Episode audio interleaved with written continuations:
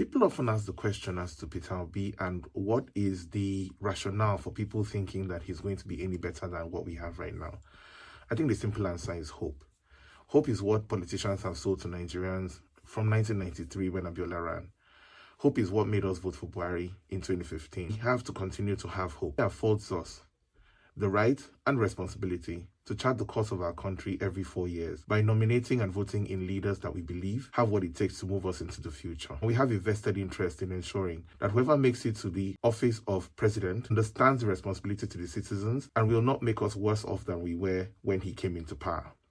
Of the three men who are running, two of them have been actively involved in building the political parties that have landed us where we are today. The discontentment of Nigerians with those political parties have driven them to seek alternatives elsewhere. And Peter simply provides that alternative. But that's not the reason why people will vote for him. They will vote for him because he represents renewed hope. He entrenched himself properly in the existing structures. He knows how they think, and because the APC and the PDP have interchanged members so much over the years, the ideology of one is the ideology of the other. In understanding how the PDP works, he has understood how the APC works.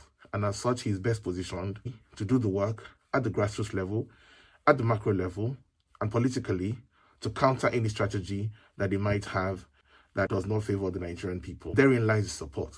If you have done the same thing for the last 20 odd years and you have a choice today, one with common sense would vote for the alternative that doesn't represent the past we do not have to be stuck to the past. Democracy affords us that right every four years to chart a new future for ourselves. And that is why Peter Obi has stood out so far.